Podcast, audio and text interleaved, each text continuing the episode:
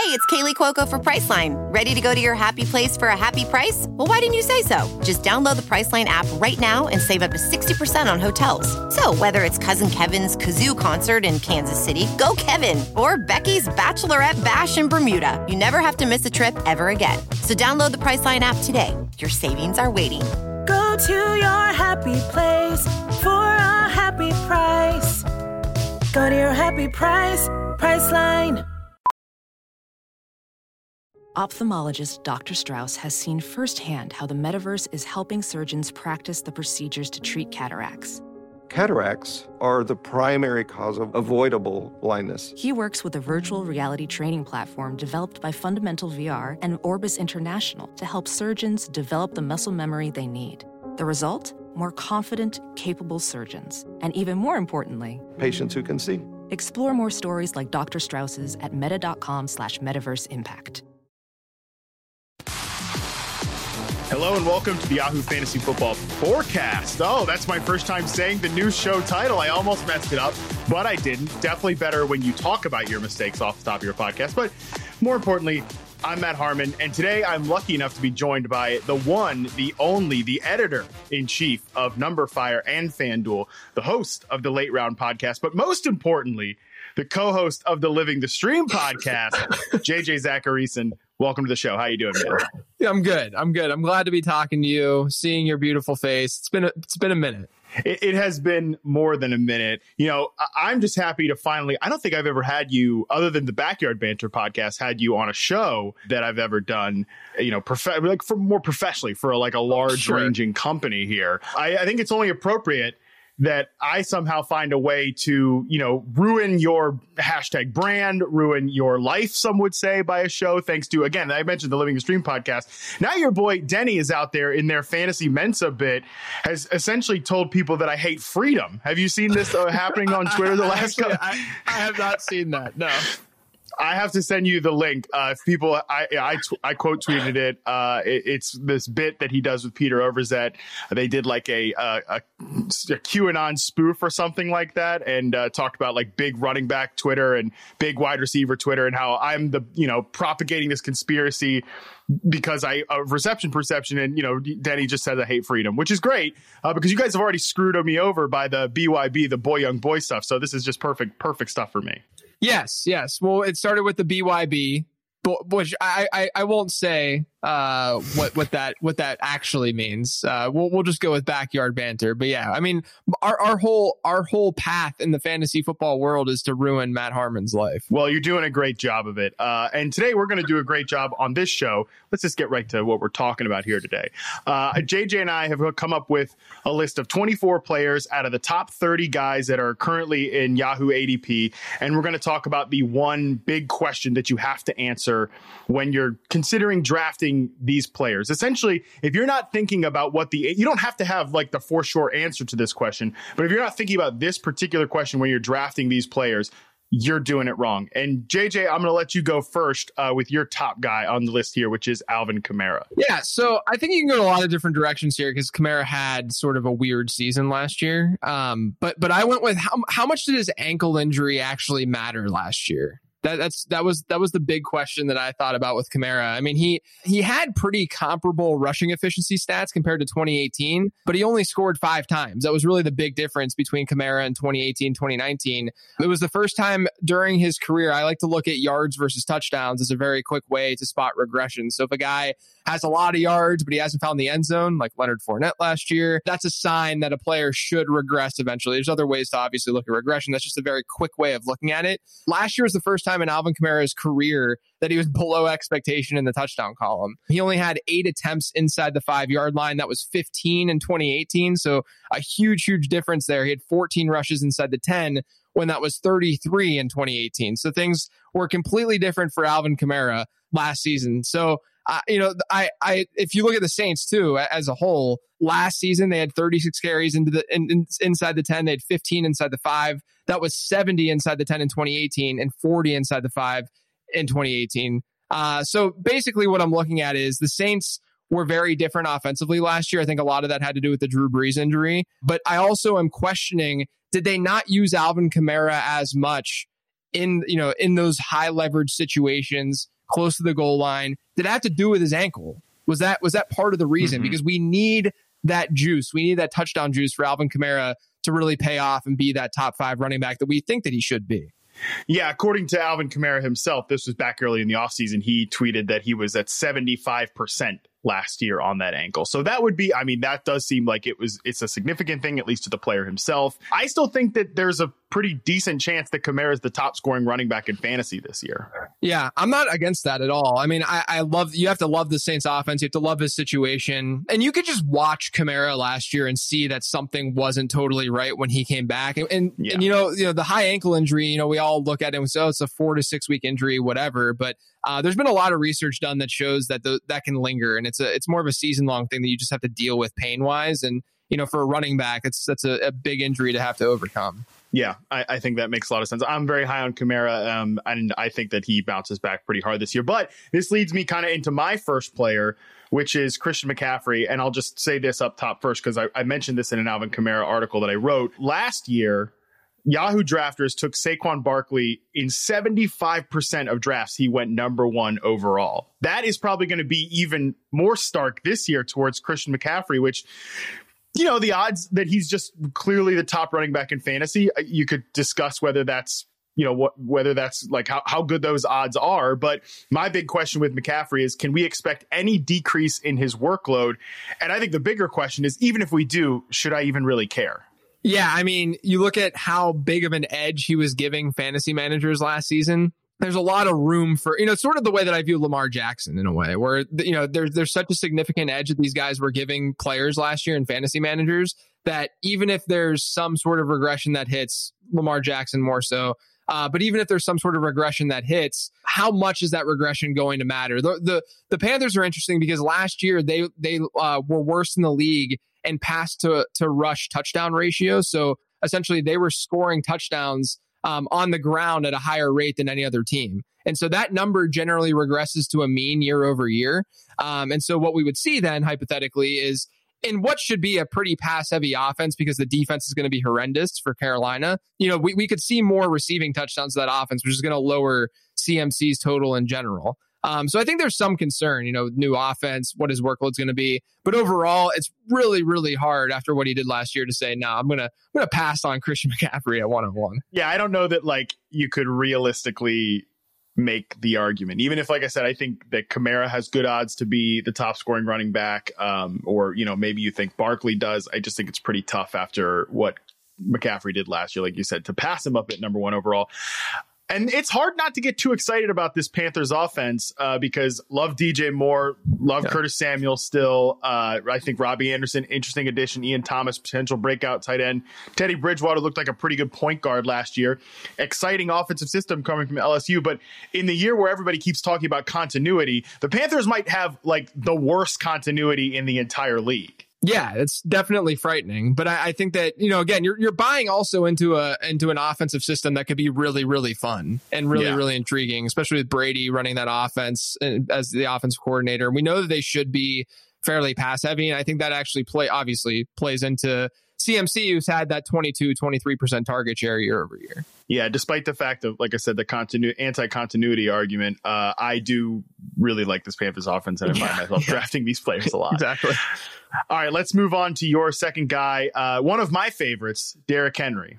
Yeah, he's always a, you. You always nail Derrick Henry, and I'm always the one who's like, oh, but but his receiving volume, guys, his receiving volume. Yeah. Uh, but my my question with Derrick Henry is, how does he perform with Tennessee's likely regression that's coming? Right. So the offense last year, like Derrick Henry was a beast last year, uh, mm-hmm. but in the regular season, the Titans scored a touchdown on 87 percent of their red zone trips when Ryan Tannehill took over. So that was week seven through week 17. Uh, they also ended up ranking second best in touchdowns per drive, but they were eighth in total scores per drive, which tells you that a lot of their drives were resulting in touchdowns at a pretty unsustainable rate. And look, let's be honest, Derrick Henry's fantasy season turned around when Ryan Tannehill became starter. You know, I don't mm-hmm. I don't think that Derrick Henry was obsolete towards the end of last season and he didn't matter, but Ryan Tannehill helped Derrick Henry in some way at 15.1 PPR points per game without Ryan Tannehill. That jumped up by eight and a half points with Ryan Tannehill. So, you know, I'm looking at this and, and here's here's another fun stat that Rich Hribar, our, our, our mutual friend Rich Hribar, uh, told me one day, and I, my mind was blown. Uh, but Derrick Henry has never had a performance of an RB2 or better performance in weekly scoring without a touchdown. Yeah, I mean, but that makes sense because there's no receiving workload there. That's you know? the problem, though. Yeah. That's the that's part of the problem, right? Is Yeah. that you're you're you're then banking on that, and you need those touchdowns. And look, they should come Mhm. to Derrick Henry at a higher rate than other players. You know, touchdown variation and touchdown regression is a very real thing, but players are put in certain situations, and players are just naturally better and more efficient. And Derrick Henry is going to be able to score at a higher rate than a normal running back. But I worry about all that regression coming for the Titans offense. How many, uh, uh, you know, how often is he going to be in those positions to score, at least compared to last season? That's that's my worry with Derrick Henry.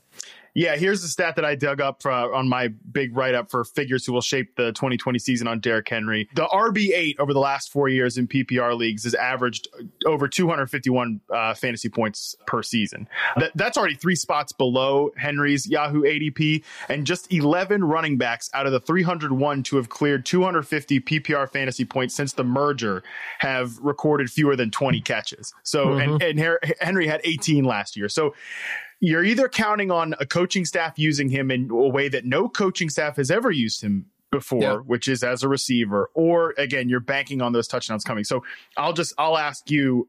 Are you? Are, is there ever a situation where you're taking Derrick Henry at, at his cost this year? I mean, there could be. I I think it's a lot easier. You know, it's a, it's a lot easier to do that in a standard league for sure. Yeah. Um, you know, you, where you don't have to worry about that that receiving as much. But no, I mean, he's just kind of in that range where you know I'd rather probably go wide receiver. You know, maybe I'm going Michael Thomas or even Davante Adams. Or I'm I'm looking at you know now obviously you have CEH climbing climbing draft boards and you can uh, you can jump and go for for the rookie instead. So it's just there's a lot of competition there. And that's the main reason why I'm, I'm just not really drafting him heavily. But look, guys, I'm warning you. I've said that the last couple of years. I've, been, I've been wrong consistently with Derrick. Henry. I love him as a player, of course. You can't Yeah. not like Derrick Henry as a player. But uh, from a fantasy asset standpoint, I've always been wrong about Derrick Henry. So take that with a grain of salt. That is a very fair point. And again, we're, we're we got pretty good synchronicity here so far because I think that leads into my next player, uh, which is Michael Thomas. And my big question with him because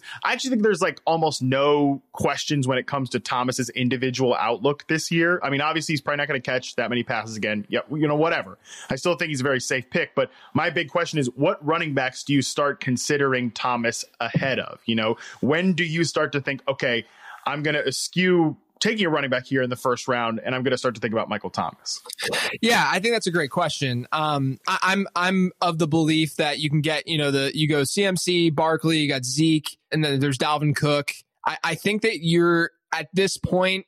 It's like around that. I, I I have Clyde Edwards-Helaire sort of in that range because of the potential upside. Um, but that's sort of where you know once things get a little bit foggy, that's sort of where I'm I'm starting to lean more uh, wide receiver and looking at Michael Thomas. But I do have some concerns about the Saints offense because Drew Brees last year was out of out of his mind when he got back from that injury. In terms of touchdown rate, he was Yeah. basically pacing to have the best season of his career. Um, so there should be some regression there. You know, like you said, I, I think that he's one of you know Michael Thomas is one of the easiest to project players in terms of just what his target share should look like. You know what his average at the target's a little bit lower, but you know that he's just going to to have that high catch rate and and yada yada yada. He'll be able to produce. Um, but I do worry a little bit about what the touchdown upside looks like. But I still think, you know, he's still my wide receiver one. I think you can make an argument for Adams, but Thomas is still my wide receiver one. I think once you start to hit that ambiguous area where the running backs at least have some uh, negative marks in terms of what their workload looks like, whether that be their receiving share, whether that be their rushing share, whether that be, you know, in CEH's case, we don't know exactly how heavily he's going to be used in that offense. That's where I would go with with a wide receiver. I would take all the workhorses ahead of him, though. Yep, totally agree with ex- exactly what you just said. So perfect answer to my question. Um, let's move on to your next player here, Joe Mixon. Yeah. So speaking of workhorse backs, uh, will the Bengals actually use Joe Mixon more as a receiver? That's my big question. Um, Stunning. I thought like that that his lack of receiving usage last year was like just weird because coming out of Oklahoma, that was one of his trademarks. With this, he was a really good pass catcher. Remember when he was sharing the backfield at Oklahoma with like Samaje Perine? Yeah. remember, remember that guy? Yeah. Uh, so I mean, and, wild, and, yeah. and it's just he was supposed to be a potentially David Johnson esque type of receiver, but that usage wasn't there at all last year. Yeah, I mean, it's it's really held him back. You know, he's basically been a low end RB one the last couple of years. He's been fine. You know, last year he started so slow, but then he just went off the second half of the year. And people, you know, it's one of those like anchoring bias things where everyone's like, "Oh, Joe oh, yeah. Mixon sucked last year," but he actually he came through with a pretty decent uh, fantasy performance down the stretch. Um, yeah. But his target share was only seven point six percent last season. The the one reason, I mean, an obvious reason to sort of latch on to Joe Mixon and say maybe this is the year that he really hits that top five ceiling and he can he can get there is is have Joe Burrow now stepping in, where the right. Bengals offensive line isn't very good. Uh, we could see Burrow scram. I mean, he's athletic; he could scramble a little bit. But we could, I, I can envision some dump offs to Joe Mixon pretty easily there. And then also, you know, we have a small sample size of that LSU offense because Burrow obviously elevated his play last year. But we saw Clyde Edwards-Helaire do really well in that offense as, as a pass catcher. So I, I'm I'm at least optimistic about Joe Mixon exceeding that 7.6% target share, but I'm not optimistic that he's going to get into that like 13% range for him to, you know, absolutely be, you know, a top two or three running back in fantasy. Yeah, I think that does keep him off that tier one of running backs. And I think I'm I'm writing up Joe Mick, I'm excuse me, I'm writing up Joe Burrow this week. I think he's a guy who actually like there's a lot of weight on his shoulders simply from like fantasy expectations. Mm-hmm. Nobody really expects that much from the Bengals this year, but if Burrow is a difference maker, that elevates, I think, in the entire offense. And there's a lot of intriguing skill position players in yeah. that offense for him to do that with. For sure. All right, let's move on to my next guy. It's Dalvin Cook. And my big question with Dalvin Cook is does he have a higher ceiling than the other guys in his tier? Because I think to me, He's not in the same tier as McCaffrey, Barkley, Elliott, Kamara. I think stubbornly, I will probably put Derrick Henry along in that workhorse tier. And then I think Cook starts the next tier, but does he have? My question is, does he have a significantly higher ceiling than a guy like Joe Mixon, Nick Chubb, Kenyon Drake, um, some of those other guys? Clyde Edwards-Helaire is now clearly going to be in that tier does Cook have a higher ceiling than any of those players? I, I, mean, look, what he did last season, he finished number two in the in, in fantasy and points per game. Uh, and and look, the other thing with Minnesota, they were good last year, and they were able to see a lot of positive game scripts. And so when you when you see those positive scripts, it's obviously good for the running back. But the other thing to keep in mind is that when you're very good and you see a lot of like crazy, crazy high scripts, which which we are great scripts, which is what we saw with Minnesota last season a couple of times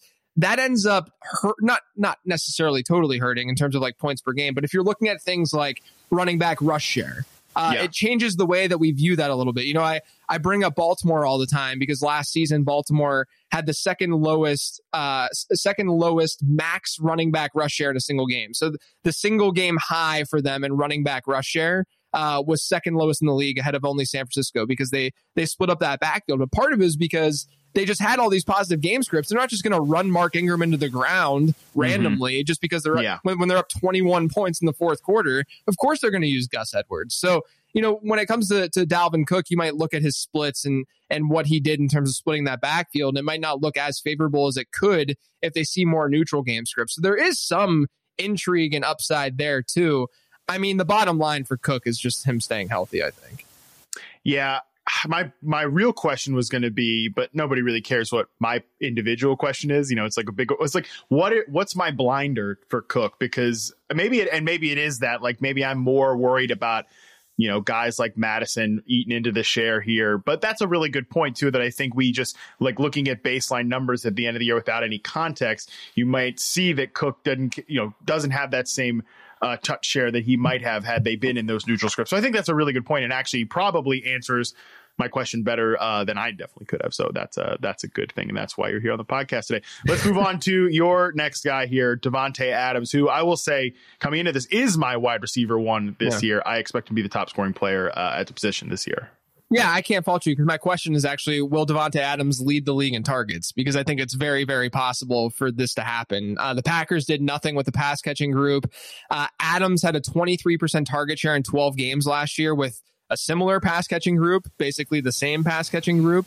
Uh, Yeah. and, and that's a prorated target share of 31%, which now you're talking Michael Thomas target share. And you're talking, you know, instead of being Michael Thomas being the guy who's seeing sort of those lower average depth of target targets, uh, you're getting a guy in, in Adams who would be seeing them down the field a little bit more. And that's where the intrigue comes in, which is why, you know, I too can understand uh, him being the wide receiver one in, in rankings. But the Packers, you know, the other thing too is that last season they were pretty fortunate in the win loss column. Now, if you look at any anywhere, they have a, a win total uh, of nine. That's likely going to force them to be uh, a little bit more pass heavy than people think. And then Adams last year was also super unlucky in the touchdown column. He only scored five times, even though he had 11 end zone targets. He only had two touchdowns on those end zone targets, which is not very Davante Adams like. So I see a huge bounce back year coming for Adams, and I, I do think that there's a chance that he leads the league in targets. I completely agree with you. I'll probably project him to be the target leader this year. Uh, like you mentioned, the Packers were six and one in one score games last year. You know that they're not they're just not that good of a team. Uh any Yeah. like you said any any pr- pretty much any model is going to have them as around a nine win team. So i agree with you. They're going to be throwing the ball no matter like what matt LaFleur wants to do or whatever the hell matt LaFleur wants to do they're going to end up throwing the ball a lot more than they probably want to. Adams i think has a really good chance to push for 180 targets. And you know he already has a wide receiver three finish on his resume in Yahoo scoring. So you can forget about any any any goofball that tells you, oh, he only has one thousand yard season. You know not to take that human being uh, seriously with that comment right right there. exactly. All right, so my next guy, another wide receiver, Julio Jones, and uh, maybe this was just. I, I feel like people are kind of bored with Julio. I thought about thinking that, you know, his, his question, his big question could be, is he washed? Because I I think the answer is clearly no. But I just my I ended up going with are, are we discounting his target upside because the Falcons I think are going to p- push to lead the league in pass attempts this year uh, again. And uh, you know they really kind of have a thinner distribution, I think, than people think. Uh, how good is Hayden Hurst? I think that's a question. Calvin Ridley, I think, can can get you know close to 115, 120 targets, but after that, there's just not many other players to throw the ball to in that offense. I think we could see Julio push also push to lead the league in targets this year. Yeah, I'm with you. Uh, I, I think that that Julio is in a spot without that competition where we could see a lot of of love, uh, a lot lot of throws going his way. You know, you you mentioned the the Falcons being pass heavy under Dirk Koetter. Uh, and this dates back to even the you know before Dirk Koetter left Atlanta and then he came back, but. Dating back to that, they've been top five in pass to rush ratio every single season that Dirk Koetter's been their offensive coordinator. So they're they're going to be pass heavy and without that competition, it's very easy to see a path for Julio to see a lot of, of volume. And, and you know, I, I do think that the reason why he's not necessarily being elevated or talked about is just because this is Julio. Uh, this is he just does this all the time, Yeah. right? This is we. It's it's become expectation. I almost feel that way a little bit about Mike Evans to a degree, but you know, it's just become expectation that this is what Julio Jones does. It's a very unsexy pick, um, but I, I think it makes a lot of sense. Yeah, that that was definitely something I've thought about more the last few weeks. All right, your next guy here, uh, and I'm interested to hear what your what your question is on Nick Chubb. Yeah, my question with Nick Chubb is will Kareem Hunt continue to to ruin his upside in this new Stefanski offense? You know, uh, I, Nick Chubb is still going to be usable with, and he was usable last year with Kareem Hunt, but without Kareem Hunt last year, Nick Chubb averaged eight, 18.9 PPR points per game. His per game target share, which is huge uh, for Nick Chubb, was 11.8%. Now, with Kareem Hunt, his PPR points per game went from 18.9 to 13. And then his target share per game went from 11.8 to 6.8. So that's six points per game that you're dropping with Kareem Hunt. There's a 5% target share drop. What's that all going to look like with this new Stefanski offense, which I think we should be bullish with and, and on? But I agree. what does that all look with Kareem Hunt in that backfield? Being the, you know, look, I, I think Nick Chubb is an underrated pass catcher because, you know, it's just how he's been used to start his his career. I still think he's capable, but I would I would argue strongly that Kareem Hunt's a better pass catcher and a more polished pass catcher, and, and that that worries me a little bit about Nick Chubb's upside. Yeah, I think there's a lot of ambiguity in this backfield because of the coaching change. I think they're going to be a good run system. I think they're going to be a good offense. And I think you have to count on that. I think you have to count on them being a good offense for the scripts to be more in Nick Chubb's favor. I don't know that you need them to be. I think, I mean, I, I think it's hard, like you said, it's hard not to be bullish on this offense because I think it's such a perfect fit for Baker Mayfield. So, Yeah. but I, I, I have found myself being a little too shy to draft Nick Chubb at his cost because of the risk of the receiving workload there. Yeah, I've kind of been in the same spot. All right, that makes sense. Let's go to my next guy here, Miles Sanders, a, an exciting breakout running back. Should we have any workload concerns? I don't think so. Deuce Staley doesn't think so. Yeah, Deuce Matt. Staley does not think so, baby. I, that, that's what's important. Look, look, I, am a I'm a Miles Sanders stan. I was all I, I, loved him last year. I loved him coming out. I mean, at this point, you just auto draft Penn State running backs, right? Isn't that isn't that what we're doing now? But you know, with, with Miles Sanders, everyone points to what Doug Pederson has done uh, during his tenure there, where you know he's been f- four years now as Eagles head coach. And I, I, actually wrote this up last week. The highest single season running back rush share, so percentage of running back attempts that a running back has seen in Doug Pederson's offense, was Miles Sanders last year at 46%, which yeah. is a very low number for the record. And the, the leading rusher under Doug Pederson so far in Philadelphia over four years has been Wendell Smallwood in total. so we're, we're, we're working with not very great running backs. He's, I mean, it's been LeGarrette Blunt, Ryan Mathews, Corey Clement, Wendell Smallwood, Darren Sproles. We're not talking legitimate workhorse backs. And then last year, Miles Sanders steps in. He starts to see more of a workhorse workload. And we saw him go absolutely bonkers in fantasy down the stretch. So I'm all in on Miles Sanders. I think Miles Sanders is this year's Dalvin Cook. Love it. I mean, you mentioned it. All those goofball running backs that have gone through Philly in the Doug Pederson era. Yeah, no wonder the guys favored committees.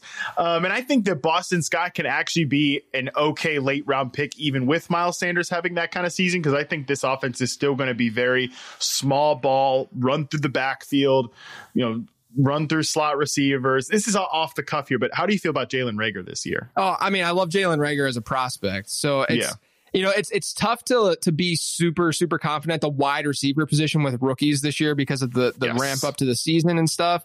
Um, but at the same time, I, I, don't think ADP is really reflecting that totally. Um, and so I'm I'm of the belief that a guy like Jalen Reagor is is a very good target and I mean, my prospect model loved him. He was my wide receiver three out of this class. I, am all about Reagor. Nice. Yeah. I mean, I think the things that you know for sure in Philly are that uh, Zach Ertz is probably too cheap again this year. And, and I think that Miles Sanders is going to be that explosive breakout running back. So, yeah, I mean, that's, I, I'm totally with you. And I'm glad that we agree on that question. All right. Your next guy here. And one of the best players at his position over the last three years, but has a lot of questions, uh, I think, in his portfolio. So I'm interested to see what you think is the biggest one. What, what are you thinking with DeAndre Hopkins here? Yeah, I mean, my question is: Is Hopkins going to see a, a, dip in target share in the Cardinals' offense? I think it's just that straightforward and that simple. You know, you we we've seen instances of wide receivers switching teams and not really uh, elevating their play and seeing better efficiency. You know, I don't totally buy into that narrative because generally speaking, players who are switch there's a sample bias because generally yeah. generally speaking, players switching teams aren't good players, right? Uh, and, and with like OBJ last year, you know, we only have so many OBJ examples, but OBJ last year was injured all year, so we don't yep. we don't know exactly you know why his efficiency was as, as poor as it was. Um, we also have with, Antonio Brown switch teams last year. That's another alpha receiver in the middle. good point. Yeah. good point. Touche. Touche. So as long as DeAndre Hopkins doesn't leave his team, in, yeah, yeah. In, in, early August here. No, but you know he, he's seen since his rookie year, he's seen a 26 percent target share every single season in Houston's offense. And I know Matt, you're a big proponent of, of targets being a skill statistic and, and, it's a very true thing. I mean, you have to get open in order to see that volume. It's not like DeAndre Hopkins is just walking into it because there's been a lack of competition. He's one of the best wide receivers, if not the best wide receiver in football. But he is on a new team. You know, this this Cliff Kingsbury offense spreads it out a lot. You'll see a lot of four, even five wide receiver sets. So it's a little bit there's a little bit of worry as to you know how frequently Kyler Kyler Murray is going to target DeAndre Hopkins. You know, I think that he's properly priced but he's just another one of those guys where I haven't really gravitated towards him, even though I could see an outcome of him, you know, paying off at his price. It's just, yeah, he's just not a guy that I'm actively targeting. Yeah, I think that there's a chance, the pretty good chance that he sees 140 targets or something like that this year, which is, yeah. that's fine, but it's not DeAndre Hopkins level volume like we've seen in some years. And then you're counting on him being uber efficient, which is I do I do think is possible because he's he's an alpha receiver, in the middle of his prime, one of the best at the at the position. You know, he's not Vincent Jackson switching teams or something like that, as you mentioned. So I think that you made a lot of really good points there. Um, and I think that I, I actually am kind of hoping that there is some sort of dip in his in his ADP because yeah. then I'd be really interested in drafting him. Yeah. Um, all right, my next guy here, George Kittle, and my question here is, what if the beneficiary of the Deebo injury isn't one of these middling wide receivers. Like what, what, what we're sitting here talking about Jalen Hurd or Brandon Aiyuk. What if the big beneficiary is actually just George Kittle and he has that monster tight end season that that you know we dream of in fantasy? I think it's possible. I, I think that that Kittle has very easily, I mean, obviously tight end one overall, you know, he has that kind of season in him. You know, we haven't seen him really have that like monster touchdown season. We haven't seen him really convert at that crazy, crazy high rate. And then, but if you look at, at Arizona, here's the other thing about Arizona is their first five weeks are out of control good in terms of matchups. They get like Arizona, the Jets, the Giants, uh, they get the Eagles, which could be a, maybe a little bit tough, and then they get Miami. I mean, it's a, a, a crazy start to the season. So that's all happening without Debo, or parts of it is going to happen without Debo. Um, and you know that might elevate George Kittle a little bit in terms of target share. I, I think you know I'm I'm a big proponent of getting guys that could just get off to a really hot start because not only do you get confidence in those players as you're plugging them in your lineup, not that you would never plug George Kittle in your lineup, but you're increasing value in those players and you're having more value on your fantasy roster. So I'm buying into the San Francisco offense. They should they should throw more this year because it's very hard to maintain that type of low pass to rush ratio year over year because it's not easy to be a good team like they were year over year. Um, and so there's just a lot working in George Kittle's favor. So I'm all about it. I, I, would not be shocked at all if he outscores Travis Kelce this year. On the other side of the spectrum of some of the guys we've talked about recently, I have found myself gravitating to Kittle very often, um, especially if it, especially if I'm weighing wide receiver versus Kittle around that range. I've definitely gravitated more to Kittle because I think the depth at the position with wide receiver is so good this year, which is not uh, an uncommon take.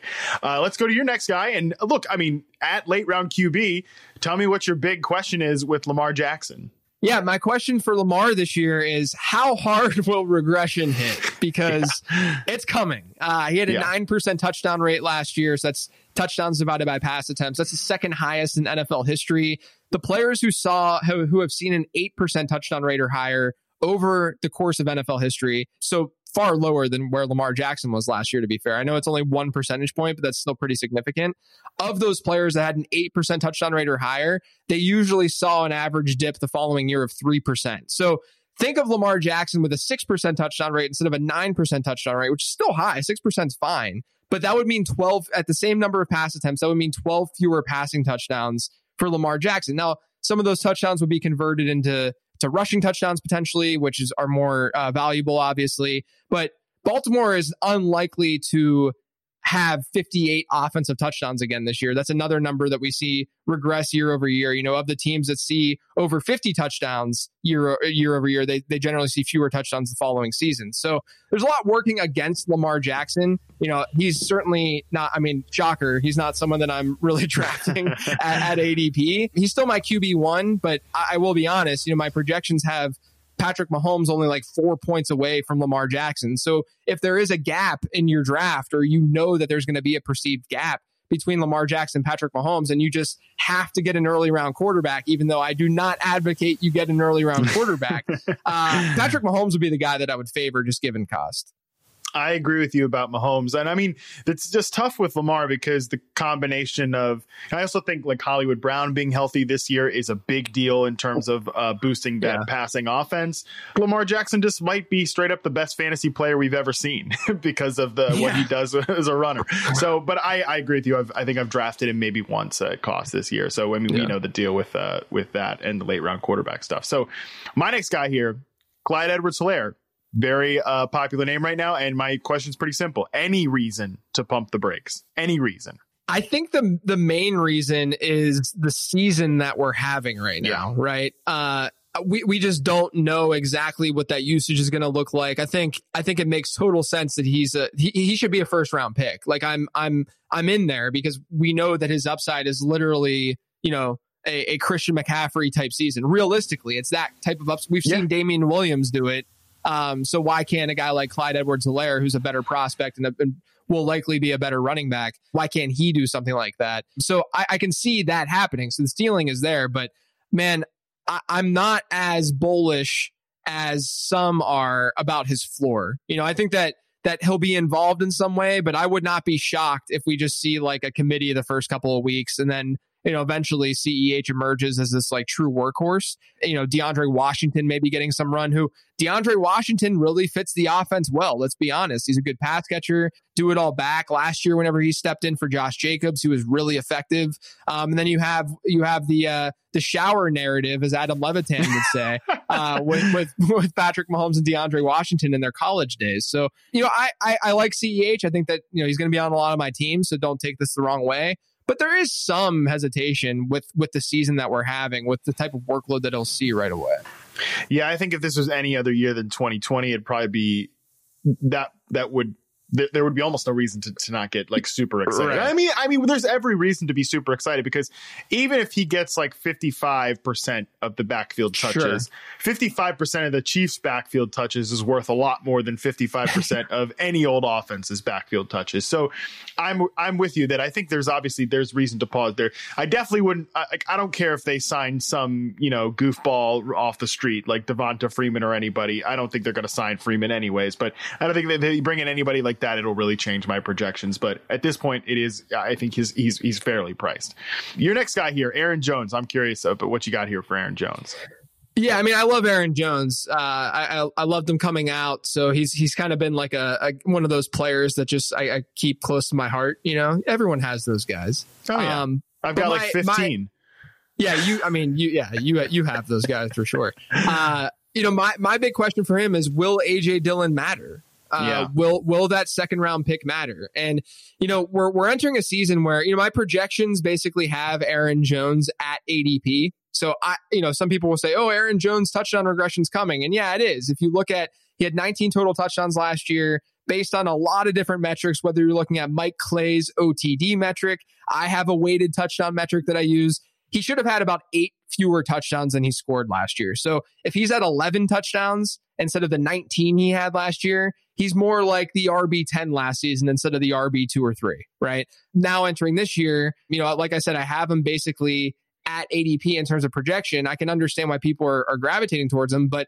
I'm worried that AJ Dillon, who is a freak of nature, body body build wise, and who's who's essentially the uh, the size speed of of a Derrick Henry, I'm worried about AJ Dillon stealing some goal line work potentially, or stealing some touches, and and what that all looks like. So you know, like I said, the projection might have Aaron Jones there, but there's a lot of, of variance with that projection. There's a lot of different directions that this could go in. And that's why I've generally shied away from drafting Aaron Jones.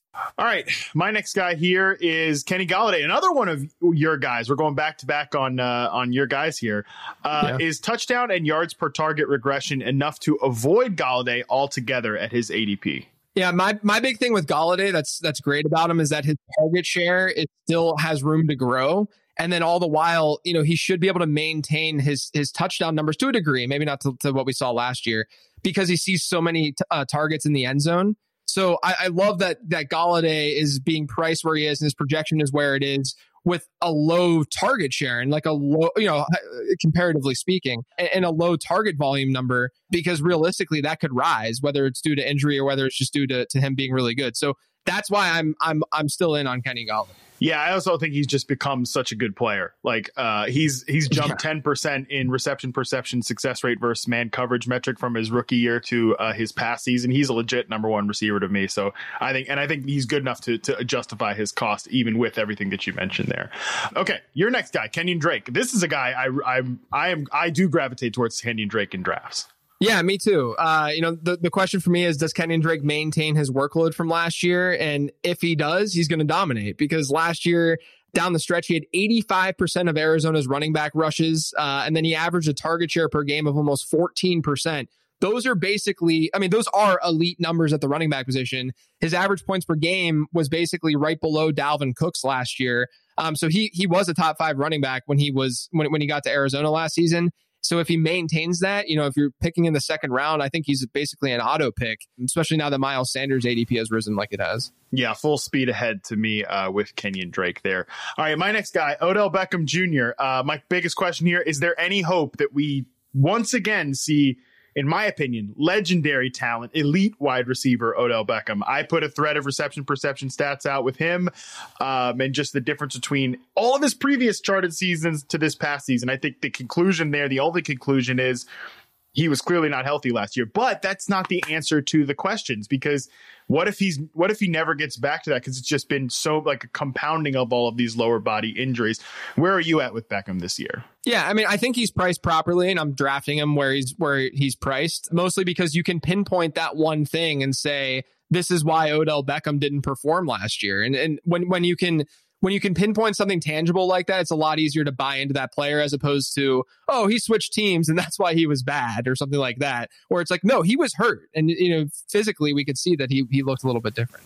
I, I definitely think that was the, the first thing I thought. Like the first game I put on with him right away during the season, I'm like, oh, this is not the same guy. I'm keeping the candle lit that he gets back to his previous form. And I think then he'd be in a very good situation in Cleveland's offense. But I could easily be wrong about that. It's an impossible question to know the answer for sure.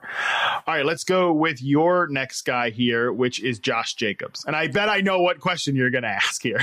yeah, I mean, this is the same thing with Joe Mixon, right? Is is are they going to use him more as a receiver this year? You know, a, a sub 6% target share is not going to cut it. We don't see very often uh, top five running backs. And, and that's really what we're striving for, this, that area of the draft. We don't see top five running backs with that low of a target share really ever. It's happened like five times out of the last 90 top five running back seasons. You know, they, they re signed Jalen Richard, they draft Lynn Bowden, who's very versatile and very fun. So I, and you know, we're seeing all these quotes about Jon Gruden, like, being upset that Josh Jacobs didn't run away with the Rookie of the Year award and stuff. And well, and look, throw a few coaches, more passes, Jon. Yeah, yeah. Like of all coaches, though, like Jon Gruden's the one guy where you're like, okay, Jon Gruden's gonna like force feed Josh yeah, Jacobs yeah. here just to like th- you know get this narrative out there. Um, but that's that's the big concern for me. You know, I I think that he's fine to draft where he's being where his ADP is.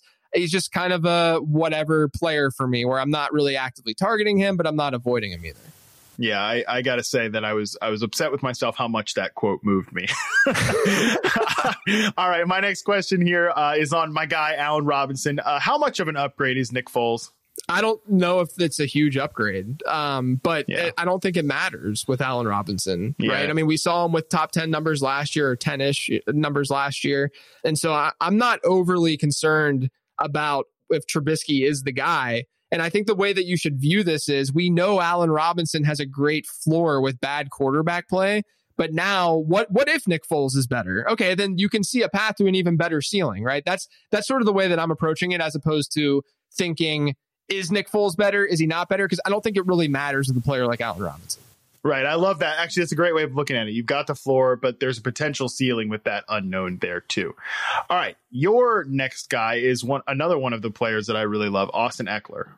Yeah, I mean, I love him as a player. I, I am a little concerned because what will the loss of Philip Rivers do to Austin Ekeler's receiving role? You know, yeah. he had a 19% target share last year. He had an absurdly high 9.1 yards per target rate. There's going to be regression there, especially with his eight receiving touchdowns. There's some regression that's that's coming. Philip Rivers' offenses have ranked in the top six in six of the last nine years in running back target share whether that's all Philip Rivers or whether that's personnel driven, I think it's a little bit of both. What's that all going to do to Austin Ekeler's receiving role in that offense? And then, you know, as sort of an addition to that, is Joshua Kelley going to take on some of that early down work that Melvin Gordon left behind? Because Josh, Joshua Kelley fits more of that bruiser goal line player, you know, that, that the, the, the, high leverage touches that we would want Ekeler to see to really elevate and be that top five guy. I know he was a top five guy last year or around that, but again, that was a very unsustainable way of getting there. So we need a little bit more from Ekeler this year in terms of like scoring rushing touchdowns and getting those, those goal line looks. Um, and that's really my concern with him. Yeah, I think that is the big question.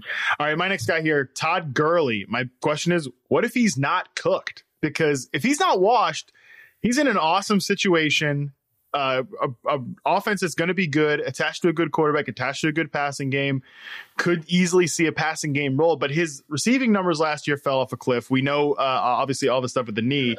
Any interest in Todd Gurley at cost this year? I think he's fine. I think he's part of that tier towards the top of that tier with like him and like James Conner and Chris Carson. Um, but yeah, I mean, I, I think that he's he's fine. And I don't I don't really attribute last season strictly to the injury. I mean, there's there's a reason that the Rams offense in general wasn't as effective, and it was the offensive line. It wasn't Todd Gurley's injury. The offensive line took a big hit, and that was what was driving the Rams offense the two years prior. So yeah, I mean, I, I think that, that Gurley could be in store for a decent season this year. My, yeah, your last guy here, JJ. Mike Evans. Yeah. So, will Tom Brady's lack of deep ball frequency hurt Mike Evans? That's my question for him. Uh, Arians' offenses have always ranked in the top 10 and 15 plus air yard rate. So, they're throwing it, you know, down the middle of the field and, and deep very frequently. Brady hasn't thrown it that frequently deep over the last five years, but been in the top half of the league every single year in completion percentage on those types of throws. So, I do think that this has been a little bit overblown with Mike Evans because Mike Evans is a good football player and he's yep. consistently producing. I mean, it's it's ridiculous how good Mike Evans' start to his career has been, and people just sleep on it because we're just expecting that now. Um, so I'm in on Mike Evans at cost. I, I, think Godwin's great at his cost too, but I'm not that concerned about Brady's lack of deep ball because he has been accurate on those throws uh, with with really bad weapons too in New England. I love that you said that because Mike Evans is not just you know some big jump ball receiver. He's a better than average separator, and even though he with that jump ball, I think he can help like some of Brady's waning accuracy be erased by some of that contested catch ability. All right, my last guy here, Adam Thielen, has his summer ADP jump already removed all of the appeal in drafting him this year. I like I think some of the like appeal to him was that he was going to be affordable, but he started to climb up draft boards and I still think there's a, a decent bit of risk here. Yeah, I think it's a little bit risky for sure, especially because we don't know exactly the kind of role he's going to play with after they took a, a, a, pure slot receiver in the draft and Justin Jefferson. So does that mean Adam Thielen's not going to be in the slot very often because Justin Jefferson's there? What's that offense going to look like? They don't really have any good compliments to, to Adam Thielen on the opposite side of the field. So I think there are question marks, but I, I still like him at cost because there is – crazy, crazy target upside because there's really not many alternatives in that offense in general, even though they should be fairly run heavy. So I still like him at cost, but I can understand the concerns. Yeah, I feel pretty much the exact same way. All right, JJ, we did 24 players. 24 questions. Thanks so much for joining me. You can find JJ on Twitter at Late Round QB and, you know, plug away the Late Round podcast. Anything else you want to get out here, JJ? Yeah, so definitely, you know, go check out the late round podcast. I do a couple of them a week, and then once the season starts, I'll be doing four of them a week. Um, really bite sized shows. They're like TED Talks every every yeah. episode. They're very, you know, 15, 20 minutes long. And so it's just sort of my baby now is the late round podcast. And it's a good show. And you will learn something from that show, just like I hope you learned something from this program here today. Uh, and in the meantime, while you're checking out the late round podcast, while you're waiting for the next episode of this podcast, which you no longer have to wait that long for, you can check out Scott Pianowski on the Yahoo Fantasy Baseball podcast. You can check out the Yahoo Sports NFL podcast with Charles Robinson and Terez Paylor and Sully's baby, uh, producer Sully today, the Yahoo Sports College podcast with Dan Wetzel, Pete Thamel, and our friend Pat Forde from SI. That's all from us. Follow us on Twitter at Yahoo Fantasy. I'm at Matt Harmon underscore BYB. And tomorrow we have Dalton Del Don on the show, but for now, we are out.